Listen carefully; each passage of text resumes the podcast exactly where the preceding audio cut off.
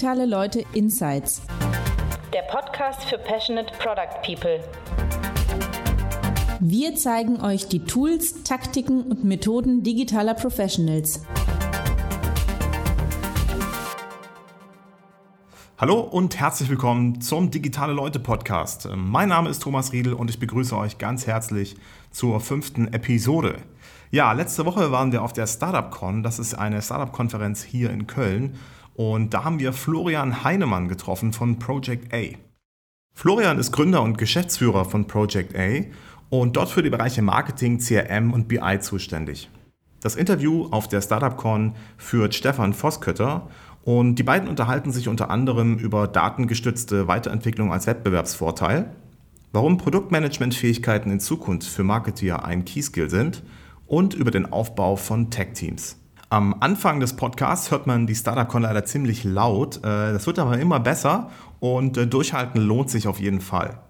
Ja, wenn euch der Podcast gefällt, äh, gerne einen Daumen nach oben geben und eine tolle iTunes-Bewertung dalassen. Freut uns natürlich sehr. Gerne auch ein Feedback auf Soundcloud geben oder auf digitale-leute.de. An dieser Stelle auch ein kleiner Hinweis auf unseren Summit. Der findet am 13. November statt. Es gibt nur noch wenige Tickets. Das heißt, wenn ihr dabei sein wollt, gerne jetzt zuschlagen. Und am Tag davor haben wir drei Workshops im Angebot. Könnt ihr gerne auf digitale-leute Summit nachlesen. Ja, das soll es von mir gewesen sein. Ich wünsche euch jetzt viel Spaß mit dieser Ausgabe und Dankeschön fürs Zuhören. Bis zum nächsten Mal. Ciao.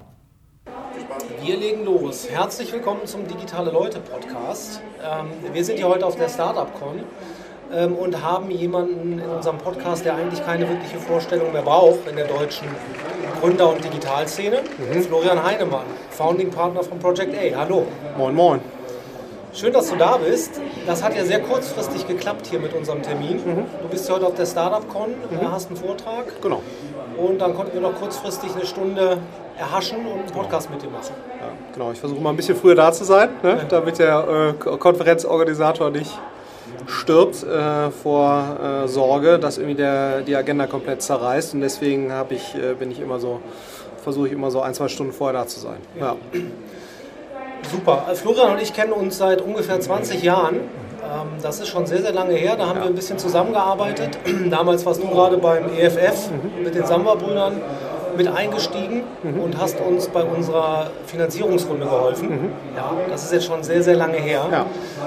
Was du seitdem alles gemacht hast, ist ja Wahnsinn. Ich weiß gar nicht, ob wir das hier ähm, alles in diesem Podcast aufzählen wollen. Mhm. Vielleicht kannst du uns einen ganz kurzen Abriss geben. Ja. Ähm, was du gemacht hast in den letzten 20 Jahren. Ja, also wie du schon sagst, vor ungefähr 20 Jahren angefangen, 99, also Abschluss gemacht, BWL, an der, an der WHU studiert, dann mit mehreren Leuten zusammen Startup gegründet, Just Books, das heißt heute AB E-Books, das ist ein Marktplatz für antiquarische gebrauchte Bücher.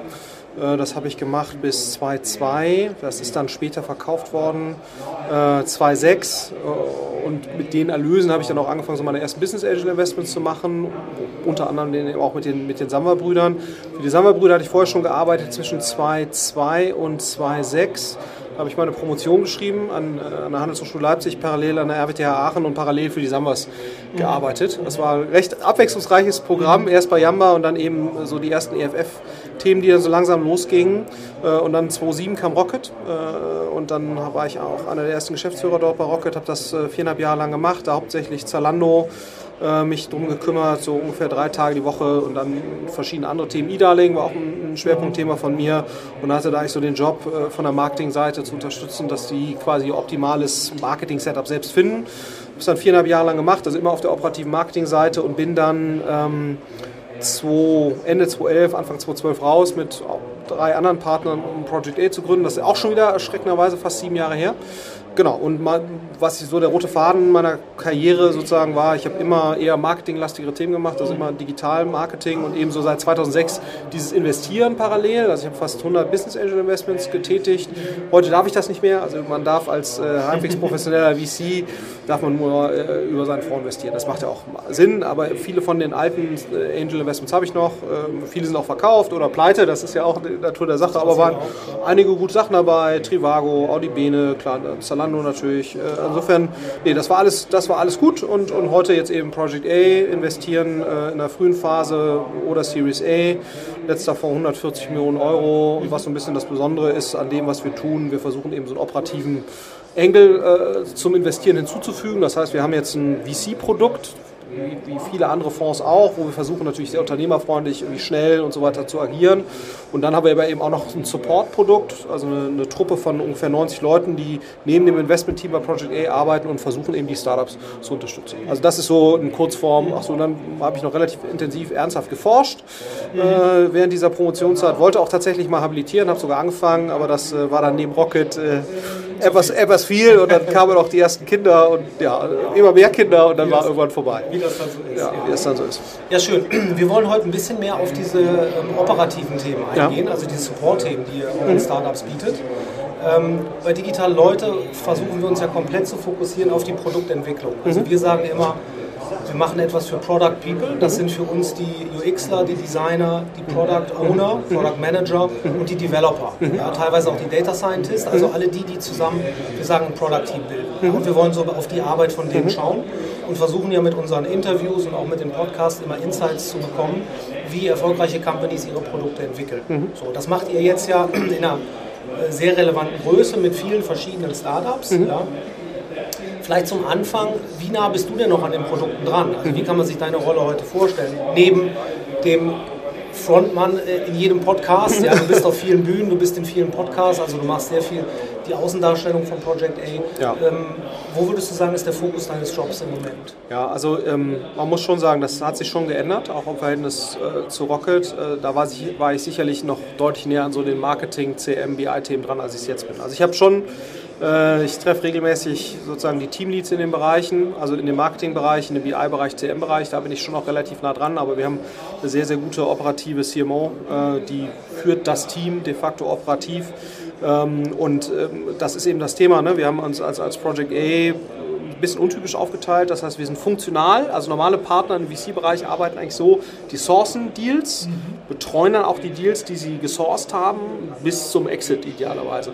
Und wir sind so ein bisschen anders äh, drauf. Also wir haben äh, zwei Partner von uns, kümmern sich sehr stark um das Thema Dealflow. Ne? Ist jetzt nicht so, dass von mir keine Deals kommen, aber wir haben eben zwei, die dafür verantwortlich sind. Ähm, einer kümmert sich ums Fundraising, den unterstütze ich sehr stark. Äh, und ich kümmere mich eben auch so ein bisschen um das ganze Kommunikationsthema. Ne? Deswegen siehst du da auch primär, primär mich. Und mein weiterer Schwerpunkt ist dann eben noch dieses, dieses Thema äh, Marketing. Und dann haben wir noch einen weiteren Partner, der kümmert sich um so PE-Themen. Also wir haben relativ viel PE-Co-Investments gemacht, also mit Private Equity Firmen. Das heißt, wir sind da funktional organisiert. Ähm, und gleichzeitig bin ich aber Key Account Manager quasi, kann man sagen, für elf von unseren fast 50 Beteiligungen. Das heißt, das haben wir uns relativ stark aufgeteilt. Ähm, was soll das jetzt heißen? Wenn jetzt sozusagen eines der Ventures, die ich betreue, Produktthema hat oder sozusagen jetzt ein Thema hat im Bereich Marketing oder so, da bin ich da schon relativ nah noch dran, versuche das. Aber klar, Ne, wir haben ähm, eine Organisation von 100 Leuten und so weiter. Also es ist schon weiter weg, als ich das zu Rocket-Zeit noch war. Das muss man, auch, muss man auch ganz klar sagen. Also beim Zalando war ich deutlich näher an den Themen dran, äh, als das heute der Fall ist, weil, wir da auch, weil ich mich da auch viel weniger Themen konzentrieren musste. Und das Thema Fundraising ne, und Investorenbetreuung nimmt, nimmt, nimmt, bei uns auch viel Zeit an. Das macht primär bei uns der Tees. Aber ich, gerade die Corporates, die bei uns investiert haben, betreue ich auch relativ stark mit. Die haben gewisse Ansprüche und gewisse Bedürfnisse ist auch okay. Ne? So, also, ähm, und da bin ich relativ stark involviert. Und deswegen bleibt schon, muss man ganz klar sagen, deutlich weniger Zeit als früher für die Themen. Ich will mal ein bisschen zurückgehen in, in deiner äh, Historie. Wann war denn das letzte Mal, dass du dich so als Product Owner gesehen hast? Bei welchem Projekt? War das damals bei, bei Just Books oder war das noch? Nee, das war schon auch noch, äh, also bei, bei eDarling zum Beispiel war das schon noch so. Ja, also da habe ich zum Beispiel mit dem Oliver Roskopf, der heute was ganz anderes macht, haben wir damals so den ersten Persönlichkeitstest von eDarling war ja so die Dating-Plattform aller Parship sozusagen also im, im, im Premium-Bereich und äh, da habe ich schon noch äh, sozusagen jetzt Persönlichkeitstests mitgebaut oder so. Ja? Also das war schon, war ich schon noch relativ nah dran. Oder auch so eine Zalando Lounge, äh, da waren wir auch ein relativ kleines Projektteam, da war ich jetzt nicht für, das Produkt verantwortlich, aber schon, da waren wir, weiß ich, fünf, sechs Leute, als das losging. Ne? Also insofern zu Rocket-Zeiten war das schon noch so. Ja? Und, äh, und ich mache es bis heute so, dass ich sehr regelmäßig äh, bei den Ventures, wo ich investiert bin, versuche, die Nutzerperspektive einzunehmen mhm. und zu gucken, sozusagen, ist das ein gutes Produkt, ne? weil äh, aus Nutzerperspektive. Und ich bin da, glaube ich, ziemlich Mainstream, ne? also was jetzt meine, meine, meine Präferenzen angeht und, und meine Wahrnehmung von Sachen angeht.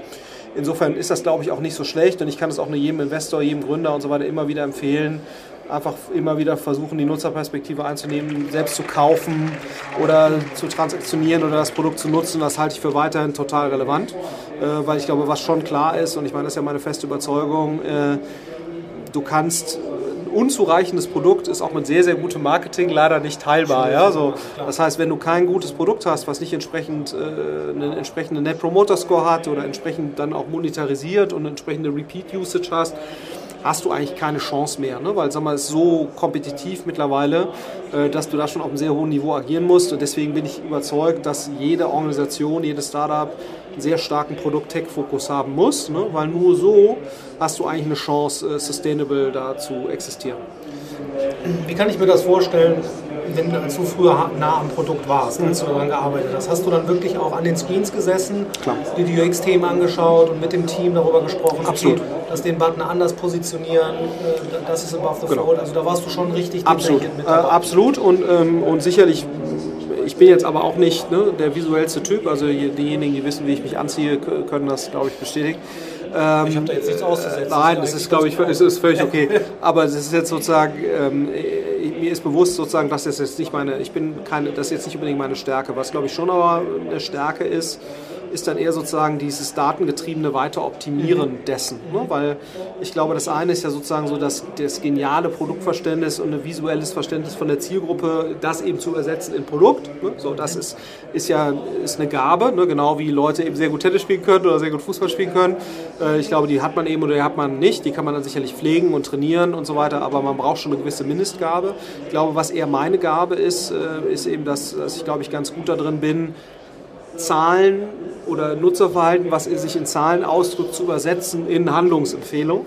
Und das ist eher etwas, wo wir sehr stark versuchen, nicht nur auf der Marketingseite, sondern auf der Produktseite bei Companies zu fördern, dass eben so eine ja, datengetriebene Kultur entsteht, ne, die gleichzeitig aber natürlich nicht die Kreativität einschränkt, sondern sag mal, wo du halt eine gewisse Koexistenz hast von datengetriebener Optimierung aber gleichzeitig sozusagen der eher kreativitätsgetriebenen Weiterentwicklung des Produkts. Und ich glaube, ähm, wenn du da in viele Firmen reinguckst, eine gut gemachte, datengestützte Weiterentwicklung von User Experience und auch Strategie letztendlich, ja, äh, die sich darin ausdrücken kann, das ist, glaube ich, immer noch ein riesen Wettbewerbsvorteil.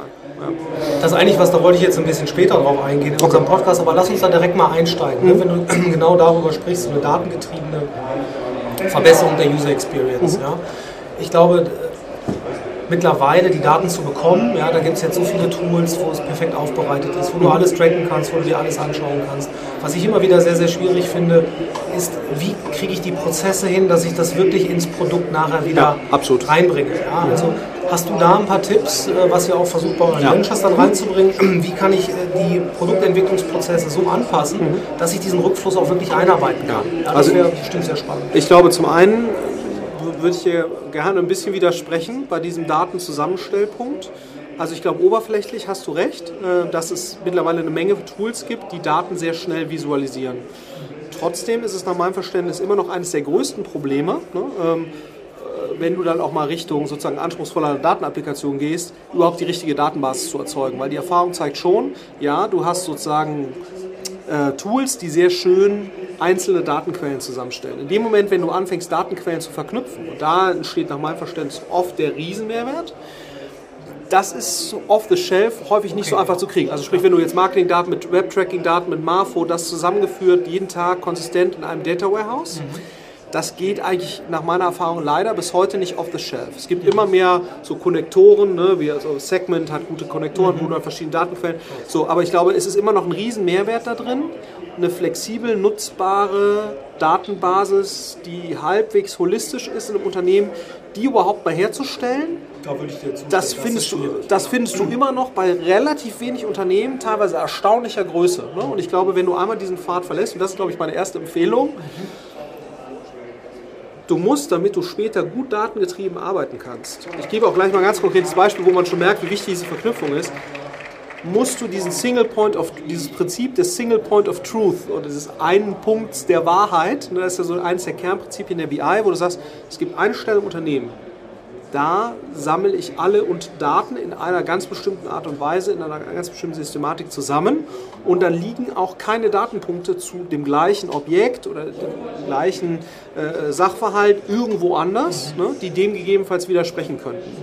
So, und, und du, wenn du mal ein Unternehmen kritisch reinguckst, viele, viele verletzen dieses Single Point of Truth Prinzip, weil sie Nischensysteme oder, oder Silosysteme in irgendwelchen Bereichen schaffen, weil das kurzfristig einfacher ist. Ne? Weil du natürlich denkst, ja, ich mache jetzt, ich habe keinen Bock hier jetzt mit dem Data Warehouse zentral rumzumachen, ich schaffe mir jetzt hier eine Lösung für den Produktbereich oder ich schaffe mir jetzt hier eine Lösung für den CRM-Bereich oder ich schaffe mir hier eine Insellösung für den Pricing-Bereich. Das ist kurzfristig gut, aber in dem Moment, wenn du das machst, hast du eigentlich die Chance, die du aus den Insights durch die Verknüpfung von verschiedenen Datentöpfen erzielen könntest, die hast du dann häufig vertan. Und wenn, wenn du diesen Pfad einmal gehst, kommst du selten wieder raus. Ne? Und dann bist du da, wo du häufig, häufig jetzt bei den Legacy-Systemen äh, stehst, die, wie sie bei großen Corporates siehst. Um dir ein ganz konkretes Beispiel zu, zu, zu nennen, jetzt auch für den Produktbereich. Der Klassiker ist ja irgendwelche AB-Tests, ne? du hast unterschiedliche Nutzerflows äh, und dann siehst du, der eine Nutzer konvertiert äh, oder mehr Nutzer konvertieren besser bei dem Flow als bei dem anderen und dann sagst du, okay, dann implementiere ich jetzt den Flow für alle. Ne? Was ja eine Sache ist, die du dabei dann gegebenenfalls vernachlässigst, ist, und was du halt vorher nicht sehen kannst, dass gegebenenfalls vielleicht sogar weniger Leute bei dem einen Flow konvertieren, aber es könnten gegebenenfalls die besseren sein. Was du nur sehen würdest, wenn du weißt, wie ist denn der Lifetime Value oder sozusagen der kumulative Deckungsbeitrag von den Nutzern über 180 Tage später, 63 Tage später. Das heißt, und das könntest du nur sehen, wenn du sozusagen die Daten aus deinem Optimizely oder welches Tool auch immer du verwendest für deine AB-Tests, wenn du da in der Lage bist, das zu verknüpfen mit den, mit den Data Warehouse-Informationen über die Kunden, die diese Flows durchlaufen haben. Und, und, und letztendlich die ultimative Aussage ist ja nicht die kurzfristige Überlegenheit im Sinne einer Conversion, sondern muss ja eigentlich die mittel- bis langfristige Überlegenheit im Sinne eines ROIs sein. Und das kannst du ja nur sagen, wenn du auch die Lifetime Value Daten hast. So, da merkt man wieder sozusagen die Verknüpfung, wie relevant die Verknüpfung ist. Um jetzt mal zu dem Punkt zu kommen, was ist unsere Erfahrung, wie schaffst du es, das möglichst gut in die Prozesse reinzukriegen. Genau. Und, das ist, und wir nennen das immer liebevoll den Execution Gap. Ne? Also wir haben, genau. wir haben relativ häufig die Situation, dass ich sagen würde, wir haben eigentlich ein leistungsfähiges Data Warehouse, wir haben auch eigentlich ein leistungsfähiges Team. Mhm. Das ist im Marketing, das kann im Produkt sein und, und oder im CRM und, und irgendwie ist das aber nicht synergistisch. Ne? So, und dann ist die Frage, wie überbrückst du das? Und wir haben eigentlich sehr gute Erfahrungen mit mehreren Dingen gemacht. Das eine ist spezialisierte Analysten. Das heißt, dass du sozusagen im BI-Team nicht nur sozusagen ein technisches Team schaffst, sondern das erfordert natürlich eine gewisse Größe. Aber wenn du diese gewisse Größe hast, dass du Analysten hast, die wirklich Fachexpertise für gewisse Fachbereiche aufbauen. Das kann Marketing sein, es kann aber auch Produkt sein. Das heißt also jetzt konkret auf das Produkt AB-Testing, Nutzerflow optimieren. Das heißt, du hast halt einen Analysten, der arbeitet halt über ein, zwei, drei Jahre mit dem Produktteam zusammen und hat letztendlich eine ähnliche Kenntnis von diesen Themen, nur von der datengetriebenen Seite, wie das Produktteam selbst. Mhm. Und der produziert eben die Analysen. Also womit wir keine gute Erfahrung gemacht haben, ist, hier lieber Produktmanager, das ist das Data Warehouse, viel Spaß, jetzt finde mal raus, äh, wie, wie da, ne, so. Und das, das ist Mist. Ne? Also wir haben sehr gute Erfahrungen damit gemacht, eine Analystenschicht zu haben, die eben dafür sorgt, dass Reports in einer konsistenten Art und Weise rausgezogen werden. Ähm, das kannst du natürlich auch durch Standardisierung der Reports lösen, aber dann bist du natürlich wieder nicht so flexibel. Das heißt, du hast ja schon einen riesen Vorteil, wenn du auch in der Lage bist, flexibel auf äh, Daten, die im Data Warehouse drin liegen, zuzugreifen. Aber das erfordert eben eine gewisse Expertise. Idealerweise von der Datenseite, aber eben auch von der fachlichen Seite. Das heißt, das eine ist so, das eine ist, ist, ist dedizierte Spezialisten im BI-Team für gewisse Fachbereiche. Sind die dann, sind die dann Teil des Produktteams immer? Nee. Oder haben die eine Querschnittsfunktion für, bieten die Services für verschiedene Teams? Das kannst du so oder so machen. Ne? Aber ideal ist es, glaube ich, schon, wenn die sozusagen Teil des BI-Teams sind und nicht Teil des Produktteams. Mhm. Wieso?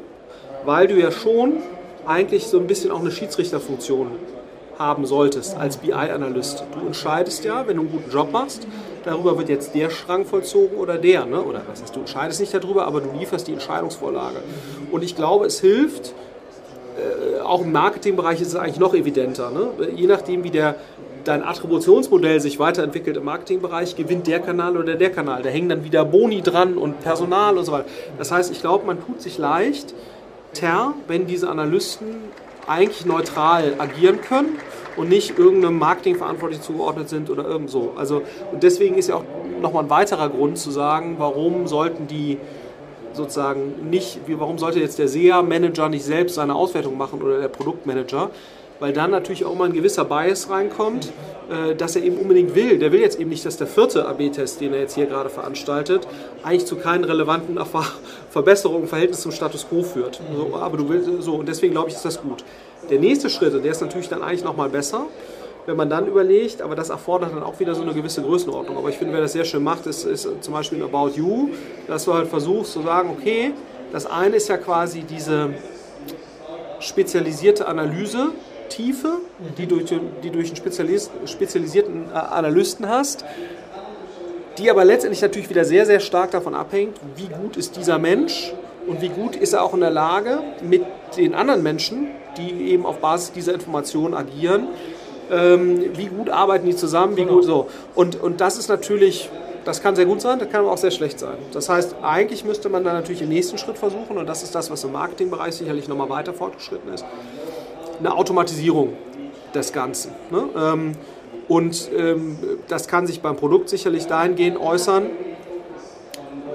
auch gerade wenn du dann sagst, ich habe eigentlich nicht mehr den AB-Test für alle Nutzer, sondern ich fange an, in Nutzersegmenten oder gegebenenfalls sogar in Personalisierung zu denken. Spätestens dann kommst du ja eigentlich ohne eine gewisse automatische Verknüpfung von Erkenntnis auf Basis der Daten und dem, was jetzt da umgesetzt wird, kommst du ja gar nicht aus. Ne? Und ich glaube, es ist dann äh, nicht schlecht, wie gesagt, das zeigen gute Unternehmen, aber es erfordert eben auch wieder eine gewisse Größenordnung, dass du dann anfängst, technische Spezialisten mit hinzuzuziehen, die dann eben in der Lage sind, eine automatisierte Anbindung oder Berücksichtigung von Informationen aus dem Data Warehouse oder aus wo auch immer deine Daten ausgewertet werden und äh, dem Produkt äh, zu erzielen. Im Sinne einer Personalisierung, Segmentierung, aber das kann auch durchaus im, Sinne einer Weiterentwicklung äh, sein. Ne? So, und, und ich glaube, je mehr technische Expertise man dann hat, wie gesagt, ich gucke mir das jetzt mal drei Wochen an und ich sehe ja, du machst eigentlich immer das Gleiche, dass man dann eben anfängt, gewisse Dinge zu automatisieren. Und das wäre dann aus meiner Sicht der nächste Schritt, um den Execution Gap mhm. personenunabhängig zu schließen,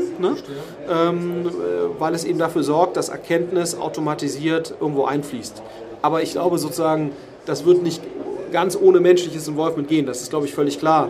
Bloß ich glaube sozusagen, die menschliche Lösungsfindung intelligent mit Daten-Know-how, Erkenntnis und mit sozusagen Automatisierung ähm, und, und sozusagen äh, automatisierter Implementierung zu unterstützen, das macht, glaube ich, total Sinn. Und, und, und, und das klappt leider ehrlicherweise erstaunlich selten, muss man sagen, dass man wirklich eine Konstellation trifft, wo man sagt, man hat eine sehr, sehr gute Datenbasis. Man hat eine inhaltliche Analyseschicht von Personen, die in der Lage ist, das zu extrahieren.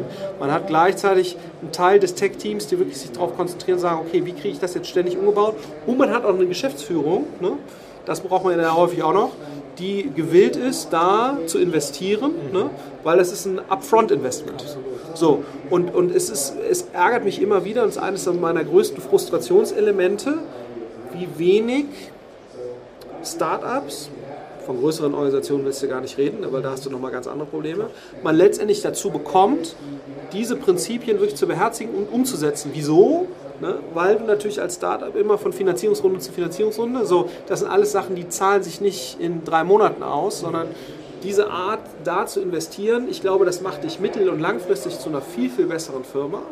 Auch defendable, ne, weil ich glaube, das ist auch so mal eines meiner Kernlearnings.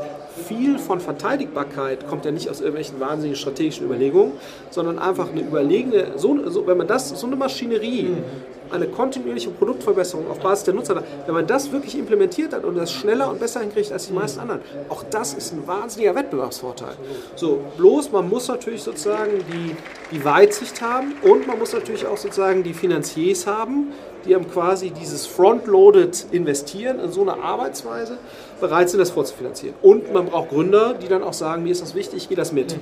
Auf der Datenseite haben wir das mittlerweile häufiger. Das heißt also, dass Leute bereit sind, eine, auch mal sechsstellige Beträge in eine Dateninfrastruktur zu investieren. Ne? Ähm, auf das pure Versprechen hin, dass dann da hinten das gelobte Land kommt und sich das auszahlt. Ähm, ja, aber wie gesagt, du musst schon, da müssen schon sehr viele Sachen zusammengreifen, damit es so weit kommt. Und das klappt leider erstaunlich wenig. Und wenn dann die ersten Failures kommen, also, oder wenn dann die Fortschritte nicht in dem Maße da sind, wird nicht sozusagen gesagt, da haben wir es vielleicht nicht gut gemacht, sondern da wird auch häufig bei Data Warehouse übrigens auch so, dann wird wenn dann mal die Zahlen falsch sind, das kommt ja regelmäßig vor, geht gar nicht anders, passiert viel, dann wird sofort nicht in Frage gestellt, machen wir das eigentlich richtig, sondern sofort das Gesamtsystem. Und dann brechen, dann bricht die Disziplin. Ne? Das, also, das ist sozusagen, und ich glaube, du musst halt wirklich Gründer haben, die sagen, ich ziehe das, ich ziehe das durch, weil ich bin davon überzeugt und, und, äh, aber du hast eben sehr, sehr häufig, das ist irgendwie eine der menschlichen Naturen, die mich immer wieder ärgert, du hast sehr, sehr häufig bei Menschen eine fehlende Fähigkeit zwischen einem Systemfehler zu unterscheiden und einem Fehler im System. Ne? Und ich würde halt immer sagen, äh, wenn das Grundprinzip stimmt und das zu differenzieren, dann darf man nicht das System einreißen. Oder, äh, ne? so, aber das äh, ist gar nicht so einfach. Also, und, und wie gesagt, das ist, äh, ja. Und das, das siehst du wahrscheinlich dann bei erfahrenen Gründern häufiger, dass die Bereitschaft da ist, dazu rein zu investieren. Oder siehst du das auch bei ganz Jungen, die relativ frisch in dem Metier sind? Weil wenn ich so auf meine Historie ja. zurückschaue, dann mhm. würde ich sagen, als ich begonnen habe, die ersten Startups zu gründen, da war das so weit weg für mich. Ja. ja und jetzt mit der Erfahrung mhm. äh, wird dann einfach klar, wie viel stärker man wird in der Produktentwicklung, wenn man ja. diese Basis hat. Ich glaube, es teilt sich. Ne? Du hast die sozusagen, sagen mal, die alten Gründer, alt rede ich jetzt so von 38, 40, ne? also unser Alter. unser Alter. Du hast die, die checken, ja, die Welt hat sich weiterentwickelt ne? und mit, mit so ein bisschen SEO-Arbitrage äh, wie 2000, ne? da klappt halt nicht. Also ja, kann ich mal ein paar Monate Geld verdienen, so, aber damit baue ich keine Firma auf. Das ist so das eine Camp und die agieren exakt so, wie du es sagst. Und das ist eigentlich ganz spannend. Also ich würde auch sagen, die Firmen, die bei uns da in der Hinsicht wirklich gut funktioniert haben, sind in der Regel von erfahrenen Gründern, die schon mal die Untiefen. Die Untiefen, wenn du das nicht richtig gemacht hast, weil du hast dann auch eine sehr starke Fahrtabhängigkeit. Ne? Wenn du einmal den falschen Pfad lang gelaufen bist, das dann wieder zu korrigieren an Personen, Systemen und so, DNA, das ist ja auch eine DNA-Frage, wie arbeitet der noch? So, das, die, die wissen, das führt zu, wahrscheinlich zu nichts und sind dann auch bereit, eigentlich zu überinvestieren, zu einem Zeitpunkt, wo es nur... So. Und ich gebe dir recht, bei den jüngeren Gründern ist das teilweise ein bisschen schwieriger, absolut. Wobei die jüngeren Gründer heute machen auch zum größeren Teil, zumindest jetzt so, kann ich jetzt nicht quantifiziert belegen, aber gefühlt dann auch eher sag mal, neuere Themen, mhm. ne, äh, AI, irgendwas, so, wo du jetzt sagst, okay, das ist jetzt wiederum so neu, äh, da ist sowas dann auch wieder nicht so wild. Ne? So, das bezieht sich ja schon eher sozusagen auf das, wo du sagst, okay, das ist jetzt hier Consumer Business, kompetitiv, der Markt ist eigentlich schon besetzt und ich mache jetzt nochmal fünf, sechs Sachen anders. Ne? So, und deswegen komme ich jetzt hier in den Markt rein mit einfach auch ein Stück weit überlegener Execution. Und da ist dann natürlich sozusagen die Margin for Error so gering, dass du dann eben wieder durch solche Themen auch eine Differenzierung erreichst. Ähm, aber ich gebe dir recht, die, die es tendenziell mitmachen, sind eher die Erfahrenen, die die Untiefen kennen und die auch in der Lage sind, diesen Vorfinanzierungsbedarf auch äh, sozusagen äh, auf der Investmentseite mhm. überhaupt auch zu generieren. Ne? So, das ist ja der Vorteil von, wenn du zweimal mal was halbwegs Erfolgreiches gemacht hast, dann geben dir auch Leute äh, mehr Geld und, und, das Geld kannst du dann auch wieder in solche Sachen reinstecken. Ne? Äh, aber ist schon ganz spannend. Ich meine, wenn du überlegst, so die Frühphase Rocket, da, ähm, da wurde in so ein Zalando wurde 500.000, 600.000 Euro zum Start investiert. Ne? So, ähm, ähm, Ganz zum Start. Das ging, aber schnell, hat sich ja schnell verändert. Dann. Ja, ja, ja, aber das war da die 2008er Zeit. So die 2011er, 2012er, da gab es dann teilweise 5 Millionen Euro zum Start. Ne? So, äh, aber ich sag mal jetzt heute, wenn du so eine normale Seed-Runde heute, geht ja schon eher in Richtung Millionen 1,5. Das heißt, du hast sozusagen, ja, du hast ein paar gestiegene Gehälter, aber ich glaube, du hast sicherlich auch den Aspekt, dass Leute auch ähm, heute sicherlich bereiter sind, in so infrastrukturelle Themen zu investieren äh, und so mal den Bootstrapping-Modus nicht ganz so stark in Forderung zu stellen. Okay. Würde ich auch übrigens jedem raten. Ja, also der, wenn, wenn du diesen VC-Pfad beschreiten willst, das ist ja auch gleich ein Thema hier bei dem, bei dem Talk, wenn du sagst, du willst einfach eine gute Firma haben, ohne irgendwelche komischen Investoren, dann, ne, dann kommst du zum Boot und geht, geht nicht. Aber ich glaube, wenn man sagt, die ich will eine Basis schaffen für eine High-Growth, potenziell High-Growth-Firma, wissentlich, dass das sowieso ja nur bei 10, 20 Prozent der Firmen dann wirklich zu einem High Growth kommt, äh, da muss ich eigentlich diese Voraussetzungen schaffen, weil sag mal, das Korrigieren der fehlenden Voraussetzungen kostet mich nochmal viel, viel mehr Zeit, Aufmerksamkeit, Geld. Ne? Ja. Ich sag mal so, jetzt seid ihr ja, wie ihr aufgestellt seid als Project A mit eurem Team, da prädestiniert auch den Gründern diesen Spielraum zu geben ja, und zu sagen, hey, investiert in diese Bereiche, konzentriert euch auf eine perfekte Produktentwicklung. Mich würde mal interessieren, um so zu verstehen, wie euer Produktteam, vielleicht kannst du mal mhm. beschreiben, wie groß euer Produktteam von Project A ist und wie ihr da mit den Startups zusammenarbeitet. Ja? Und gibt es da zum Beispiel in so einer, in diesen Themen, die wir gerade besprochen haben, dann ein aktives Coaching von mhm. euch, dass ihr auch, sage ich mal, mit Nachdruck erstmal am Anfang an die Rampe fahrt, mhm. ja, um den auch wirklich euer Wissen darüber zu geben? Oder ist das komplett optional für, ja. die, für die Firmen? Ja. Ähm, weil euer Portfolio ist ja mittlerweile auch relativ divers. Mhm. Ähm, was ist so der, der klassische Weg, wie ihr da zusammenarbeitet? Ja. Also erstmal ist es komplett optional. Ne? Das ist auch nochmal ein großer Unterschied zu dem, wie wir das früher gemacht haben. Also wir sagen quasi, wir investieren ja auch nur in gründergeführte Teams. Ne? Also wir bauen ja nichts selbst mittlerweile, sondern wir investieren auch gerne früh, auch gerne in Gründer, die wir schon kennen und die was Neues machen und da ist noch nichts da. Ne? Das machen wir schon. Ähm, aber wir investieren nur noch in ein Thema, wenn, wenn wirklich die Treiber da sind, an die wir glauben, weil wir merken, wieder Thema Pfadabhängigkeit, wenn du für Leute eine Konfiguration schaffst, und dann kommen nachher andere Leute rein, die das dann treiben sollen. Das funktioniert nach meiner Erfahrung nicht. Das heißt, wir sagen von Anfang an, wir wollen eigentlich die Leute dabei haben, von Anfang an, die das Ding die nächsten 15 Jahre hoffentlich vorantreiben werden. So, das ist eigentlich das, das Ziel. Und diese Leute sind im Driver Seat und die müssen entscheiden, ob sie mit uns arbeiten wollen oder nicht. Das ist erstmal so die Prämisse. Äh, weil wir gemerkt haben, da, wir bieten das gerne an. Ne? So, das ist sozusagen ein Restaurantmenü, von dem man ziehen kann. Mhm. Wir haben auch sehr viele Austauschveranstaltungen, auch fachspezifisch mhm. innerhalb des Portfolios. Es gibt für alle Bereiche bei uns regelmäßig Meetups und so, die dann von den ja, Fachbereichen organisiert werden. Ja machen wir sehr viel. Wir machen im Portfolio, äh, sowohl auch für externe, aber auch intern. Ne? Wir machen Project A Data Days, CRM Days und so, wo wir dann 30 bis 70 Leute aus dem Portfolio, die nur in einem Bereich arbeiten, zusammenholen. Da habt ihr dann ja auch ein Wissentransfer, ein bisschen skalieren, ne? wenn ihr dann wirklich Absolut. die Leute zusammenholt. Und genau. dann, so, dann müsst ihr es nicht immer One-on-One -on -one im Coaching machen oder genau. mit euren Teams. Also, äh, und die Grundidee ist eigentlich, dass wir sagen, ähm, wir haben, also unser äh, Produktteam hat jetzt gerade äh, fünf Leute. Ne? Es gibt ein Lead und dann gibt es eben vier Produktmanager darunter. Ähm, und die äh, werden, arbeiten bei den Startups mit, wenn das eben gewünscht ist. Ne? So, und das Mitarbeiten kann ein, kann ein Mentoring sein, eines Mitarbeiters, der gerade da reingekommen ist. Ähm, drei Stunden die Woche.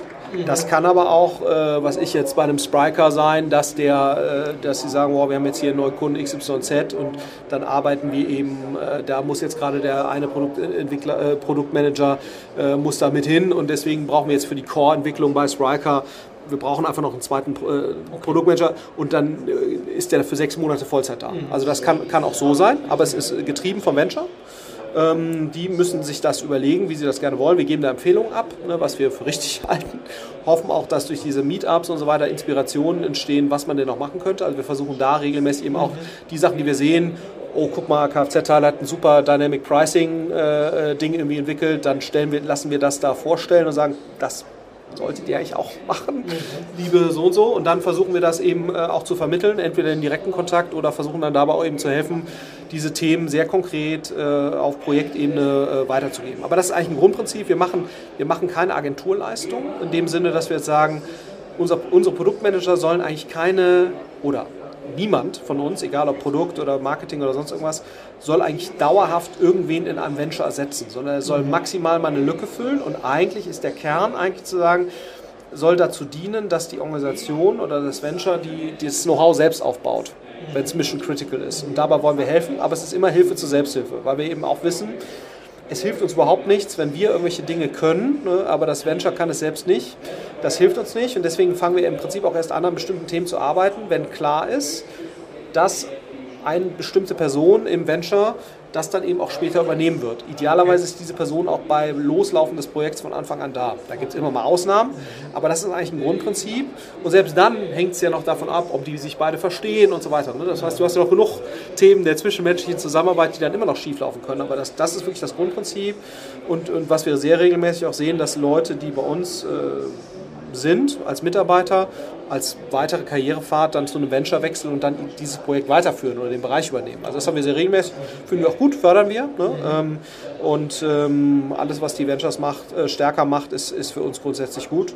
Ähm, und das machen, sehen wir auch über die Recruiting-Seite. Wir machen sehr viel Recruiting auch für die Ventures, äh, wenn, wenn das gewünscht ist. Aber das ist sozusagen, so, so ist die Herangehensweise okay. dabei. Das heißt, wenn du hast eben von der Menükarte gesprochen, aus der ich auswählen kann, das ist dann nicht so, dass ihr schon äh, gewisse Komponenten wirklich fertig in der Schublade habt. So nach dem Motto, wir habt vielleicht schon irgendwelche Rahmenverträge auch mit Cloud-Anbietern fertig. Klar, das haben wir alles. Das, das habt ihr alles? Ja, ja, das haben wir, das haben wir alles. Also sozusagen. Kannst du da ein bisschen Einblick geben, was ihr da so anbietet? Ist das ja, also wir haben äh, also im Marketingbereich sehr, sehr viel. Da kenne ich mich jetzt besser aus, aber ich weiß auch, dass wir einen Rahmenvertrag mit AWS haben, mit verschiedenen Hostern, äh, jetzt auch mit Microsoft, äh, mit der Azure Cloud, ähm, mit verschiedenen Tool-Anbietern, auch im BI-Bereich, äh, mit jedem eigentlich relevanten Marketing-Tool, von DoubleClick, verschiedene Bit-Management-Tools, Smartly.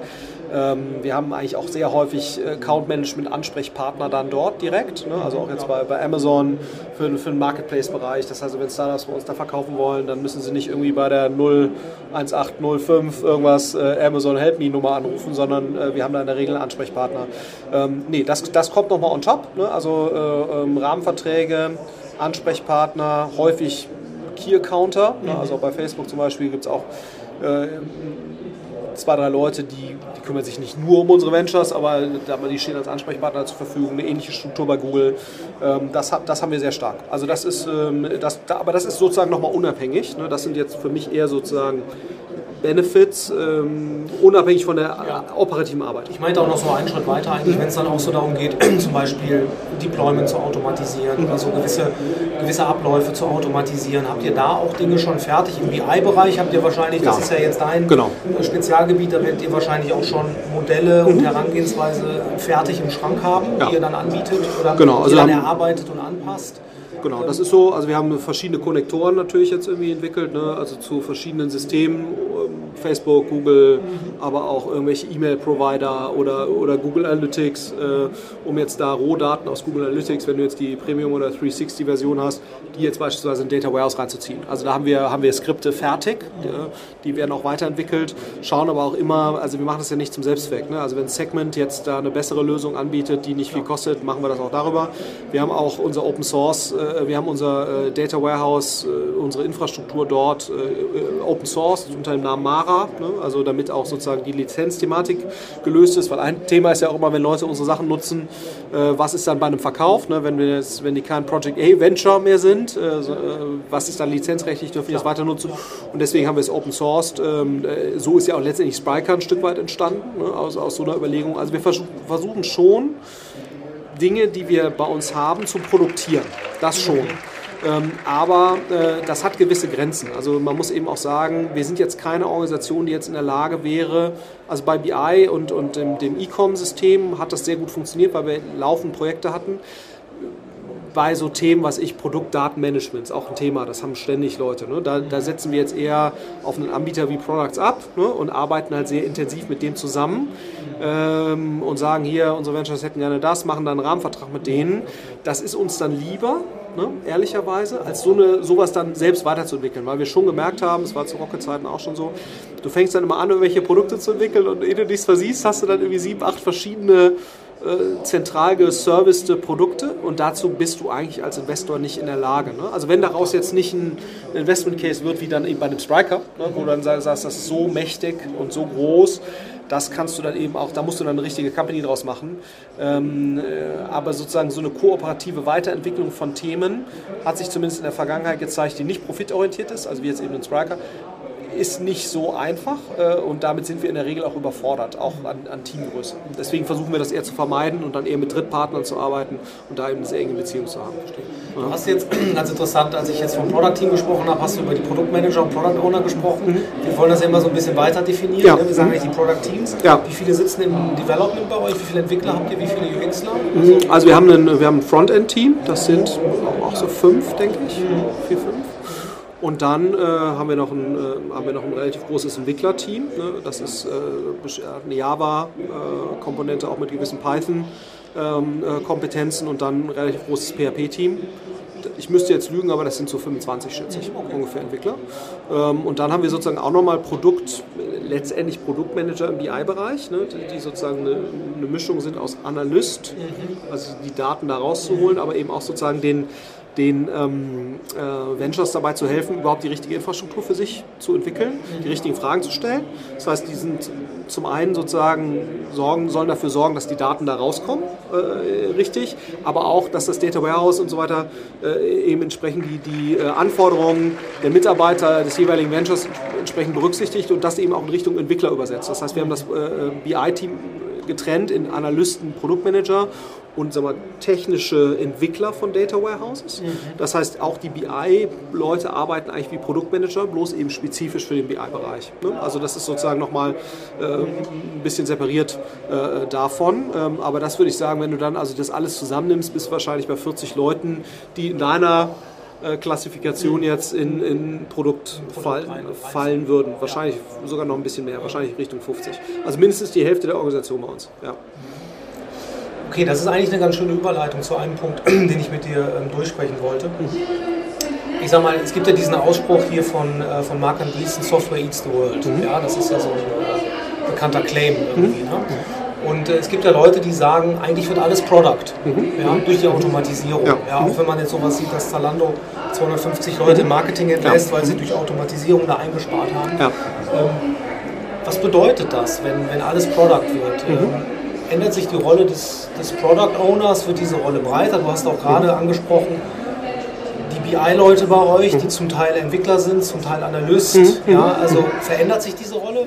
Wird die Absolut. wichtiger? Absolut. Also ich glaube sozusagen, wenn du jetzt Marketeer bist, ne, also fragen dann ja auch immer Leute, oh, ist jetzt der Job gefährdet, weil jetzt da landen so viele Leute entlassen. Mhm. So, ähm, und, und ich glaube schon, dass da mal und das siehst du ja auch, wenn, die, wenn du die Teams siehst, die das, die das doch mal weiter gedacht haben. Also so Netflix, also Marketing-Teams, ne? Äh, Netflix, Wish, die dann da mit ganz wenigen Leuten irgendwelche Milliardenbeträge pro Jahr bewegen an Budget.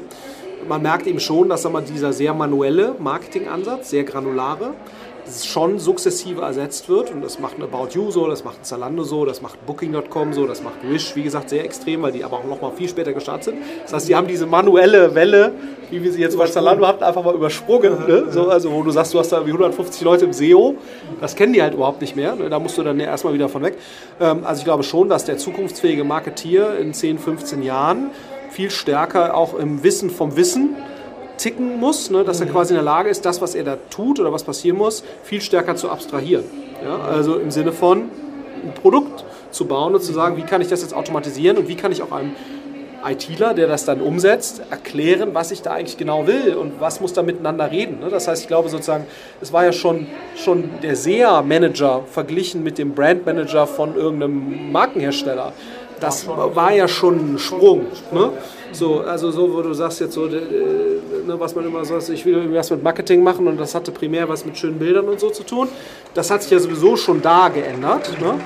Ähm, und das wird sicherlich nochmal weitergehen, diese Entwicklung. Das heißt, ich kann eigentlich jedem nur raten, ein viel stärkeres Technologieverständnis zu entwickeln, ein viel stärkeres Datenverständnis zu entwickeln, ein viel stärkeres, wie kommuniziere ich eigentlich Leuten, die das dann technisch umsetzen können, letztendlich eine Produktvision dessen, was da passieren muss. Ne? Das ist so die, die eine Entwicklung. Und dann hast du aber eigentlich ganz spannend ja nochmal parallel, zumindest jetzt in diesem Marketingbereich, nochmal so eine andere Entwicklung, ausgelöst durch Social Plattformen oder die Reichweitenzunahme von Social Plattformen und äh, Video parallel auch Social Plattformen. Ne? Weil wenn du guckst, wie ist die Reichweitenentwicklung, alles Richtung Social Plattform und Bewegtbild innerhalb dessen explodiert. Ne? So. Das heißt, das eröffnet quasi innerhalb dieser sehr technologischen, datengetriebenen Welt parallel ja nochmal ein Universum für Kreativität. Ne? So, wo du sagst, die SEA-Anzeige an sich, da hast du ja ein sehr limitiertes äh, Spielfeld, um jetzt deiner Kreativität freien Lauf zu lassen. Das konntest du natürlich super automatisieren. Wenn du, wenn du jetzt aber natürlich mal sozusagen in, in Richtung Storytelling und, und, in Richtung Bewegbild und jetzt musst du auf einmal wieder authentisch Geschichten erzählen, das ist, ist ja dann wieder, ich will nicht sagen eine Gegenentwicklung, ne, mhm. ne, aber es ist zumindest jetzt mal so eine Entwicklung, die nicht so einfach ist äh, für so Marketing-Teams, das jetzt wieder zu produktieren. Ne? So, weil die Leute, die jetzt häufig sehr gut sind in diesem Tech, starten und so weiter, die haben nicht so einen guten Zugang häufig zu diesen Storytelling, Video und so weiter Themen. So, und ich glaube, der Killer ist letztendlich, das irgendwie so halbwegs in Einklang zu bringen wo ich aber auch nur eine sehr diffuse Vorstellung davon habe, wie das eigentlich gehen soll. Also, aber ich will nur sagen, deswegen ist so dieses von wegen die Maschine übernimmt das Marketing und äh, ihr könnt jetzt alle nach Hause gehen, liebe Marketeers Wahrscheinlich nicht, ne, weil sozusagen natürlich das Werbemittel oder die Story, die du erzählst, einen wahnsinnigen Einfluss darauf hat, wie gut denn das Ganze da performt. Ne? Und das war sicherlich in der SEA-Welt einfacher, ne? eine Google-basierte Welt, da brauchtest du den Kreativen jetzt eigentlich nur noch am Rande. Ne? Also, man sieht ja immer an Donald Trump, wie kreativ man auch auf äh, sehr begrenztem Raum sein kann. Wenn man irgendwie den Twitter-Feed anguckt, ist man teilweise erstaunt. So, insofern will ich, äh, will ich jetzt niemandem zu nahe treten. Ne? Aber ich glaube, wir, wir, man kann sich darauf einigen, dass man sagt, dass der, der kreative Spielraum in einem 30-sekündigen oder 10-sekündigen Video ist ein Vielfaches von einer SEA-Anzeige. So, und, und, und, ähm, und, und ich glaube, wenn man dann nochmal denkt in Richtung Customer Journeys, ne, also sprich, wie kann ich Kunden attrahieren über eine gute Story und, und, und in welchem Stadium sind sie dann und was ist dann die nächste Botschaft, die ich zeigen muss. So, äh, und da merkst du schon so, wie das ineinander laufen muss, ne, damit du eigentlich erfolgreiches Marketing machen kannst. Weil was ganz klar ist, wenn du nur in einem Lower Funnel unterwegs bist, also nur die Nutzer abgreifst, die sowieso schon durch sind, dann, dann, dann wirst du nicht groß. Ne? So, so, das ist so ein bisschen so das, wo man sagt, das ist schwer übereinander zu bringen. Und das ist sozusagen die Rettung der Kreativen. ähm, aber ansonsten, äh, so dem normalen Performance-Marketeer kann ich äh, genau das nur nahelegen, was du gesagt hast. Äh, diese Produktmanagement-Fähigkeit ist aus meiner Sicht ein Key-Skill. Ne? Also wenn du mich heute fragst, was würde ich jetzt meinen Kindern raten? Ich meine, die mhm. sollen machen, was sie wollen, ne? das ist in ihrer Leidenschaft nachgehen, aber ich sage mal, wenn sie jetzt das rein kommerziell ausrichten würden, ihr Leben, dann würde man sagen, äh, was sie, was sie hoffentlich nicht tun werden, aber dann müsste man schon sagen, wenn du kannst, werd Programmierer, also wenn du da irgendwie ein Händchen für hast. Wenn aber das ist natürlich nicht für jeden was. Ist nicht für jeden. Produktmanager, der ist da schon ein bisschen Absolut. Ne? Genau, aber ich glaube, wenn du sozusagen einen Zugang zur Maschine hast, dann werd Programmierer und, das darf man nicht vergessen, die Zugänglichkeit des Programmierens nimmt ja auch enorm zu. Ne? Also man muss gar nicht mehr so nah an der Maschine sein, ne, um passabel programmieren zu können. Aber klar, ich glaube immer noch dran, dass sozusagen die Architekten von Systemen werden immer noch ein sehr, sehr gutes Verständnis haben müssen und müssen einfach logisch, mathematisch, stringent und so ticken. So, deswegen glaube ich, die nächste Stufe ist sicherlich auf einer ähnlichen Ebene ist Daten, also Leute, die in der Lage sind, den Execution Gap zu schließen, von dem wir gerade geschlossen haben. Ich glaube, das ist auch ein Key Skill, weil du damit wirklich eine Organisation besser machen kannst. Und der dritte Skill, äh, äh, würde ich ganz klar sagen, ist Produkt. Ja, also Produktmanagement in der Lage zu sein, Zielgruppenverständnis zu übersetzen in User Experience oder in eine Vorstellung einer User Experience und diese äh, Vorstellung einer User Experience an Menschen zu übersetzen, die in der Lage sind, das dann umzusetzen. Ich glaube, das ist ein absoluter Key Skill. Und ich, ich gebe dir völlig recht, da wird sich ein deutlich breiteres Set an Menschen abgeholt fühlen, als jetzt wahrscheinlich im Hardcore-Programmieren. Stimmt. Also ich habe es mal versucht zwischendurch zu programmieren und habe mir mal Code Academy angeschmissen. War nicht so gut? War nicht so gut. ich habe es, äh, ich glaube, einen Monat durchgehalten oder so, dann war es vorbei. Ja. Vielleicht zum Abschluss. Wir könnten natürlich noch äh, extrem lange weitermachen. Vielleicht können wir das irgendwann mal fortsetzen. Aber zum Abschluss, wenn du diesen super kompetitiven Talentmarkt siehst, in dem ihr jetzt auch in Berlin seid. Ja. Wir hatten eben im Vorgespräch so ein bisschen gequatscht. Ich habe das Gefühl, ihr habt eine wirklich tolle Brand aufgebaut. Ja, ihr spielt äh, Project A sehr, sehr gut, macht sehr, sehr viele Events, auch für, für Talents von außen, die mal schnuppern können, wie bei, wie, wie bei Project A gearbeitet wird. Wenn du jetzt anderen Teams dabei helfen sollst, äh, wirklich digitale Talente ranzubekommen. Jetzt nicht den großen Companies oder vielleicht auch die großen Companies, sondern auch den kleinen. Was für Tipps hast du da? Was hat bei euch gut funktioniert und was funktioniert auch bei euren Ventures gut und was nicht so gut? Ja, also ich glaube letztendlich, du kriegst Menschen nur über Inhalte. Also jetzt weniger im Sinne von, dass man jetzt so schöne Geschichten erzählen muss, sondern wir erzählen sehr viel, an was für Themen wir arbeiten, versuchen das sehr transparent zu machen und versuchen da eben coole Sachen zu machen und darüber Leute anzuziehen. Weil ich glaube, die Menschen, die du brauchst, auf der technologischen Seite, auf der Produktseite, auf der Marketingseite, die holst du am besten ab, wenn du, wenn du sie eben sagst, hier, das sind die Sachen, die, die, die wir tun und kannst du dich dafür begeistern? Ähm, ja, nein. Ne, so. und, und idealerweise hast du dann natürlich in den, äh, das heißt, du hast dann eine sehr gute Selbstselektion von Menschen, die auch zu dir passen. Das heißt, man versucht dann irgendwie nicht so eine große Shiny, wir sind eine ganz tolle Company-Welt aufzumachen, sondern wir sagen, ja, wir sind auch eine ganz tolle Company, ne, aber das machen wir nicht direkt, sondern wir sagen, wir, wir finden, wir sind super, weil wir an diesen Themen arbeiten, die wir total spannend finden. Und wer es auch spannend findet, dann guck dir das doch mal an. So. Und ich glaube, äh, wichtig ist dann eben, dass man ein paar spannende Themen hat ne? und auch Menschen hat, die diese spannenden Themen verkörpern. Das heißt, ich glaube, gutes Recruiting und vor allen Dingen auch Retention funktioniert nur, und das merken wir immer, immer wieder, leider leidvoll, hängt immer in jedem Team an wenigen Leuten, die die Themen vordenken, die, die für die Themen stehen und die andere Leute für diese Themen begeistern können. Und wenn du die Leute hast, dann geht es voran und dann kriegst du auch gute andere Leute. Und wenn du die Leute nicht hast, kannst du den Kopf stellen, du kannst äh, 10.000 Euro mehr bezahlen, ne, dann klappt das nicht. Das heißt, man muss im Prinzip auch da wieder, ne, Fahrtabhängigkeit, mein Lieblingsthema des heutigen Tages, du musst für jeden Bereich im Prinzip Architekten haben, nicht nur für den IT-Bereich, sondern für den Produktbereich, für Marketing und so weiter, wo du sagst, die, die definieren die Themen und die sind in der Lage, die guten Leute zu begeistern. Und da musst du anfangen, jedes Unternehmen. Ähm, und, und auch die Großen. Ne? Weil ich glaube sozusagen, ja, du hast immer noch Leute, die halt sagen, äh, Bayer ist ein cooles Unternehmen oder Adidas oder so ist natürlich für den es relativ leicht, weil sie halt, äh, weil sie halt ein emotionalisiertes Ding sind. Ne? So, äh, aber wenn, äh, so, aber ich glaube, äh, die, die Millennials kriegst du nur über sowas, ähm, wenn du wirklich äh, die Leute inhaltlich abholst. Die wollen alle haben alle einen viel stärkeren Sense of Purpose. Ne? Also was mache ich da, wieso mache ich das? So, ähm, und das ist teilweise auch anstrengend, ne? weil man so sagt, so ja, wir machen wollen ja einfach Geld verdienen und das ist äh, das, das, äh, aber das ist dann sozusagen nachgelagert. Ne? Ich glaube, das kriegt man dann, ist viel einfacher, als zu sagen, wofür stehen wir thematisch und wer sind die Menschen, die dafür stehen und diese Menschen dann eben zu holen und denen auch ein Umfeld zu geben, wo die wirklich sagen, ich bleibe hier auch länger. Weil das ist so das Nächste glaube ich, äh, man muss zumindest die, die, die Kernarchitekten, die muss man wirklich über 15 Jahre idealerweise im Unternehmen halten, was total gegen den Trend geht. Mhm, ähm, weil nur so entsteht, glaube ich, ein wirklich relevanter kumulativer Wissensaufbau. Ne? Ähm, und, ähm, und ich glaube, das ist sozusagen eines der Kernprobleme, was viele haben, die schaffen es halt nicht, die Leute äh, die richtig guten Leute zu identifizieren und die dann eben auch entsprechend zu halten und denen entsprechende Freiheitsgrade zu geben. Aber ich glaube, du, du brauchst eben diese Kernwissensträger. Und das kann ich jedem nur raten, die für sich zu identifizieren, die Themenbereiche zu identifizieren und die dann eben sehr transparent und offen zu kommunizieren. Ja, so. Äh, und äh, ist ehrlicherweise genau das Gleiche, wenn du Marketing anguckst äh, von Consumer-Produkten. Ne? Also wenn du jetzt sozusagen die Vertically Integrated Brands vergleichst von heute mit sozusagen klassischen Konsumentenmarken, die sehr stark Kommunikationsbranding betreiben. Das heißt, die mhm. Marke wird, über die, wird eigentlich über die Kommunikation aufgebaut. Ne? Ähm, und und die, die, die Vertically Integrated Brands heute, Casper und sonst was, agieren viel stärker. Wir stellen das Produkt in den Vordergrund. Wir sagen, wir machen kein kommunikationsbasiertes Branding, sondern produktbasiertes Branding. Das ist ein interessanter Vergleich. Ja. Weil, und, und ich glaube, genauso ist es mit Firmen auch. Ja? So, also du kannst, äh, du musst, äh, das ist genau das Gleiche. Unser Produkt ist ja quasi das, was wir dann nach außen stellen. Und das, wow. da versuchen wir sehr authentisch zu sein. Das hilft ja sowieso nichts. Weil wenn du jetzt die Leute dann zu dir holst und die merken so, das ist alles das nicht so, Fake, ja. ähm, dann ähm, hilft es ja auch nicht. Ne? Weil die Leute kriegen heute in Berlin, und ich meine, Silicon Valley ist ja nochmal drei Spuren heißer.